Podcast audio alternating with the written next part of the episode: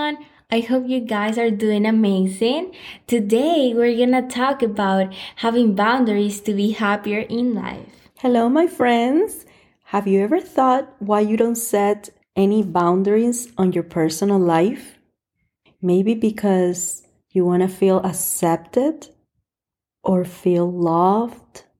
Maybe you want to avoid conflict or avoid the feeling of abandonment, which is a very bad, ugly feeling. What do you think? Well, I personally think that sometimes I don't have boundaries or I used not to have because now I do. I have improved that already, but it was because I didn't want to make conflict, you know? I, I don't like to fight with people. So I'm always trying to avoid conflict and maybe because there's like one of these situations when where you just want to fit, where you just want to be accepted. Um I think that I felt that way cuz when I was little, when I was growing up, I remember I had this feeling with people in my class, you know, people around me not my family, but like strangers. And sometimes I didn't feel accepted. So when I was growing up, I felt the need to be accepted. So in order to do that, I thought that I had to please people. Almost every time they asked me something and I didn't want to do it, I will, you know, think about it and be like, hmm, maybe I gotta do it because they're not gonna be my friends if I don't do it. So that was like a really wrong thinking that I had because I realized that if they're really good friends, they're not gonna tell you what to do, especially if you don't feel comfortable doing it. So they're not gonna put you in that situation. You always gotta like do whatever makes you happy, whatever you're feeling the moment, and you know, let you feel and respect those feelings. That's my advice because you know, I already went through that.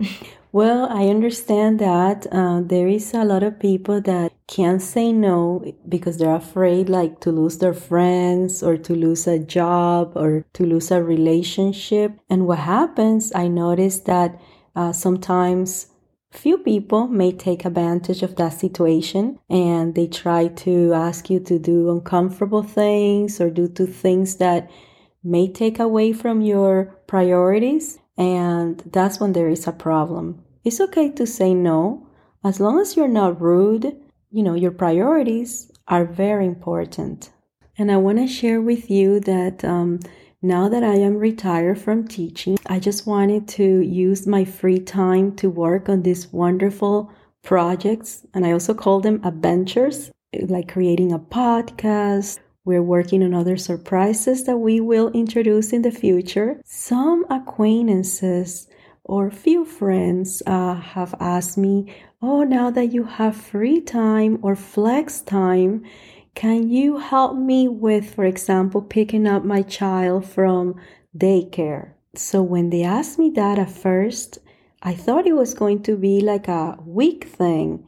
Like, yeah, of course, I can help you this week. It's like, no, no, no. Olgi, since now you are retire, you have flex time, you have more time than me because I'm still carrying a full time job, nine to seven or nine to six sometimes. Can you help me out and take that responsibility from me and pick up my child from daycare? I was shocked because I love my friends' children and uh, I like to help.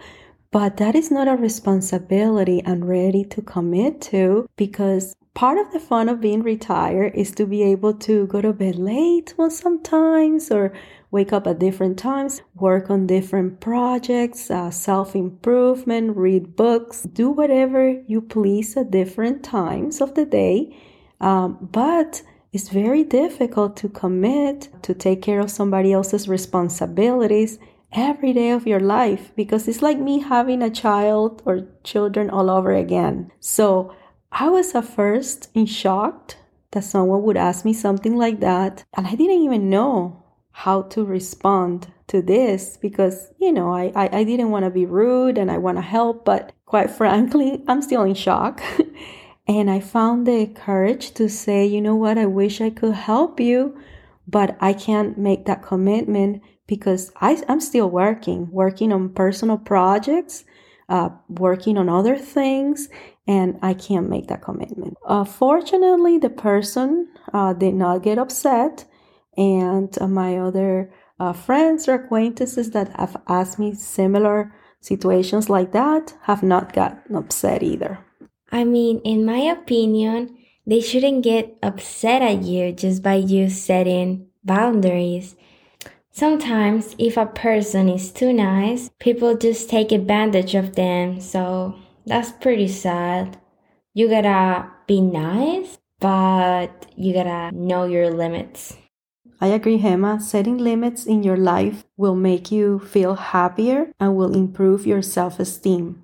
My suggestion to you establish physical and emotional limits. You need to know what are your goals and your needs. You need to always listen to you interior me, express what you want and what you don't want. It's important to work on being assertive. It's so difficult to be assertive sometimes, especially when you're under pressure, but you gotta respect yourself and learn to say no and know exactly what you feel, what you want to do, and what you're not willing to do. And most of all, it's important that we maintain our identity. Friends, can you believe we have to shh our family members so we can continue working on the podcast? Yeah, they love to talk on me. yeah, but that shh was not for you. yeah. Welcome to our lives. That's our everyday when we're gonna record a podcast. okay, Gemma, let's get back to the topic. All right, my friends, I have some useful reminders that has helped me. Remember, you're very important. Not everyone will always agree with you. Do not worry too much if others get angry at you. Maintain your integrity and your identity. But most of all, be happy. Thank you for listening to us. Hugs and have a wonderful week. Yeah, guys, thank you so much for listening to us. If you want to help us, we will really appreciate if you rate us with five stars you subscribe to our podcast, you turn on the the bell, the ring bell, notification bell.